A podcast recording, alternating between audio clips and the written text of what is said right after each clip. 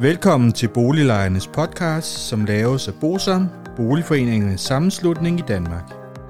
Bosam er en engageret og aktiv lejerorganisation, som har specialiseret sig i at bistå og rådgive beboerorganisationer i private udlejningsejendomme og afdelingsbestyrelser i almen boligejendomme. Formålet med Boliglejernes podcast er at informere lejerne om nogle af de problemstillinger, som vi ved, at mange lejere ofte spørger om samt at give mulighed for, at nogle aktuelle problemstillinger bliver belyst ud fra et lejerperspektiv. Boliglejernes podcast er lavet af lejere til lejere.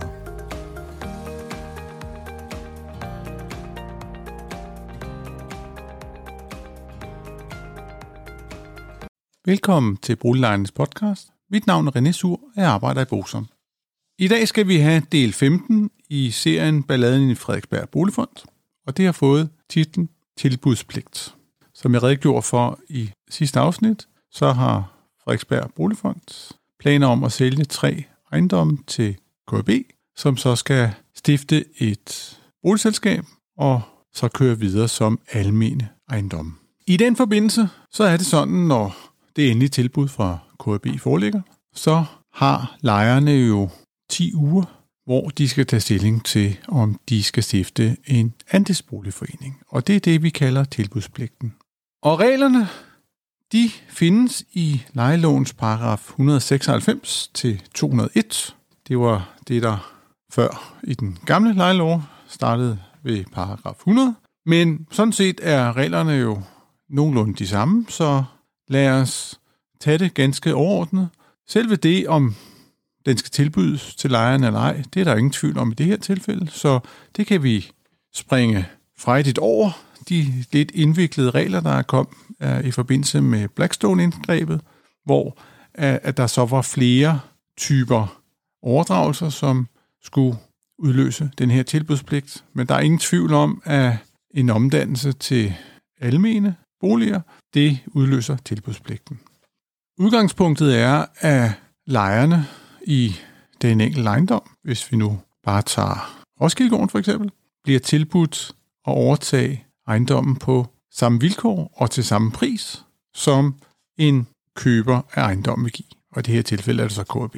Det betyder, at hver enkelt lejer skal have en masse dokumenter, som de skal kigge på for at finde ud af, om de vil overtage den på andelsvilkår. Så hvis vi lige starter med at se på, hvad er det for nogle ting, de skal have, for at man kan sige, at Frederiksberg Boligfond ligesom har overholdt sin tilbudspligt.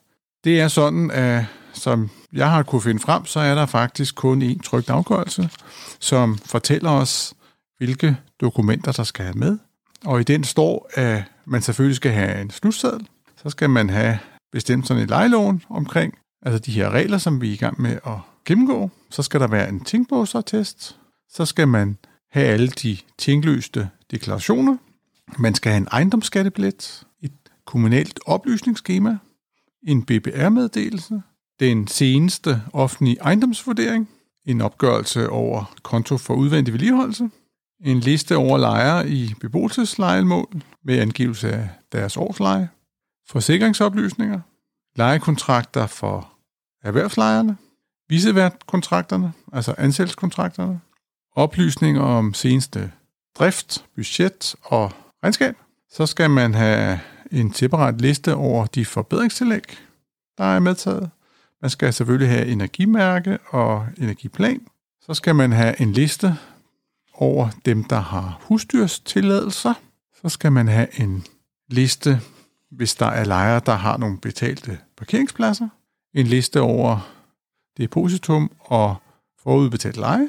En byggeteknisk rapport, og så de oplysninger, der ligger til grund for det omkostningsbestemte budget.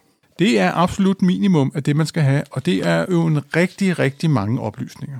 Alle de her oplysninger, de skal så danne grundlag for, at lejerne kan tage stilling til, om de vil danne en andelsboligforening.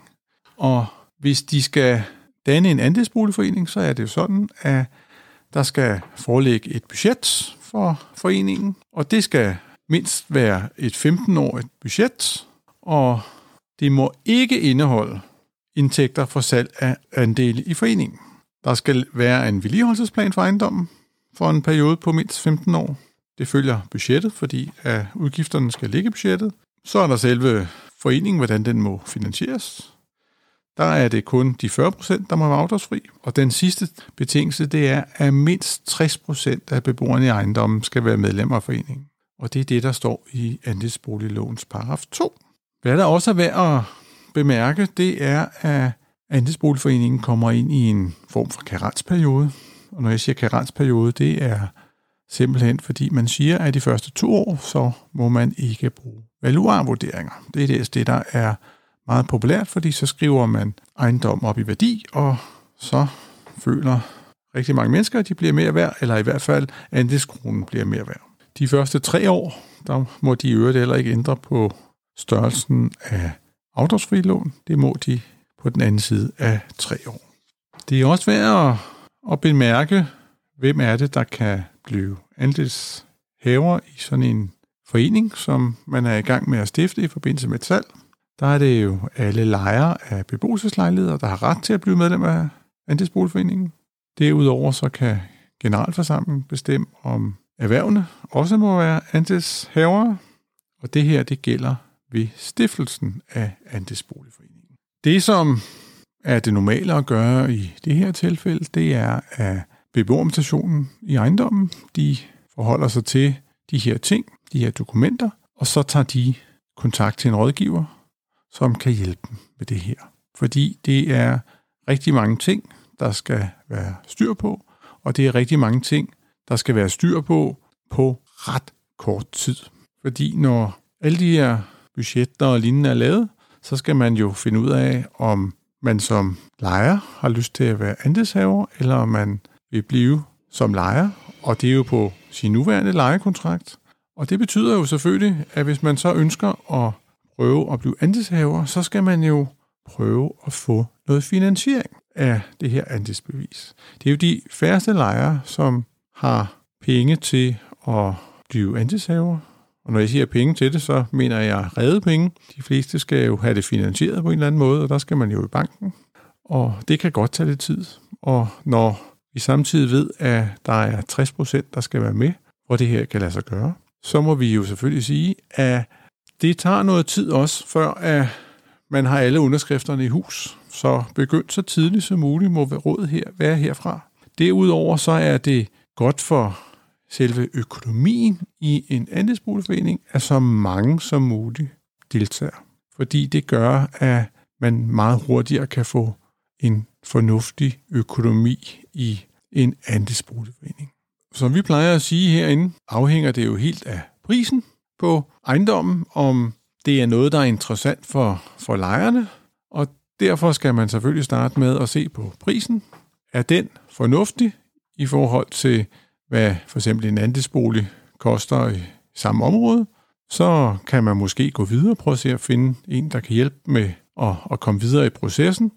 Det næste, der bliver interessant, det er beboersammensætningen, det vil sige, hvilke type beboere er det? Er der nogen, som, som kan rejse øh, pengene til at købe sig ind som andelshaver? Så kan det betale sig at gå videre. Der findes forskellige, som, som kan hjælpe med det her. Men som vi plejer at sige, pris på ejendommen, det er det allervigtigste, fordi jo lavere prisen er, jo flere vil have økonomisk mulighed for at være med i en andelsboligforening. Jo højere pris, jo sværere vil det være. Det næste, der er, selvom prisen er god, så handler det sådan set om, hvorvidt lejerne kan finde finansieringen af de her andelsbeviser. Fordi det siger sig selv, at der skal bruges rimelig mange penge, og det er jo sådan, at kravene til bankerne i forbindelse med kreditvurderinger er jo blevet strammet ganske gevaldigt, og det betyder jo, at nogle gange kan det være svært for lejere at få lov at låne til en andelsbolig, fordi at kreditkravene ligesom betyder, at det ikke kan lade sig gøre ud fra de krav, som bankerne har til lejernes økonomi. Det her det var et lille hurtigt afsnit omkring tilbudspligten, som kommer i forbindelse med Frederiksberg Boligfonds salg af de tre ejendomme til KB. Jeg håber, at I kunne bruge til sådan noget. Husk, at der udkommer et afsnit hver fredag kl. 10 af Boliglejens podcast. Hvis I vil være sikre på at få det ind i jeres feed hver fredag, så gå ud og abonner på podcasten på den app, I bruger, eller bare gå ind og, og kigge, eller være med i vores Facebook-gruppe, så vi automatisk får I et opslag, når der kommer et nyt afsnit. Jeg håber, I kunne bruge det til noget derude. Ha' det godt. Hej hej. Hvis du synes om Boliglejernes podcast, vil vi blive rigtig glade, hvis du deler episoden med dine venner, og måske giver os en anmeldelse og nogle stjerner i iTunes, så vi derved kan komme ud til mange flere lyttere. Oplysningerne i denne podcast er udtryk for vores opfattelse af retsstillingen på nuværende tidspunkt. Men husk, at retsstillingen kan have ændret sig, når du hører denne podcast, da der kan være kommet ny lovgivning eller praksis på området. Den videre er vigtigt at være opmærksom på, at gennemgangen i denne podcast alene har været overordnet for at give et overblik og derfor ikke kan regnes for en udtømmende gennemgang af emnet.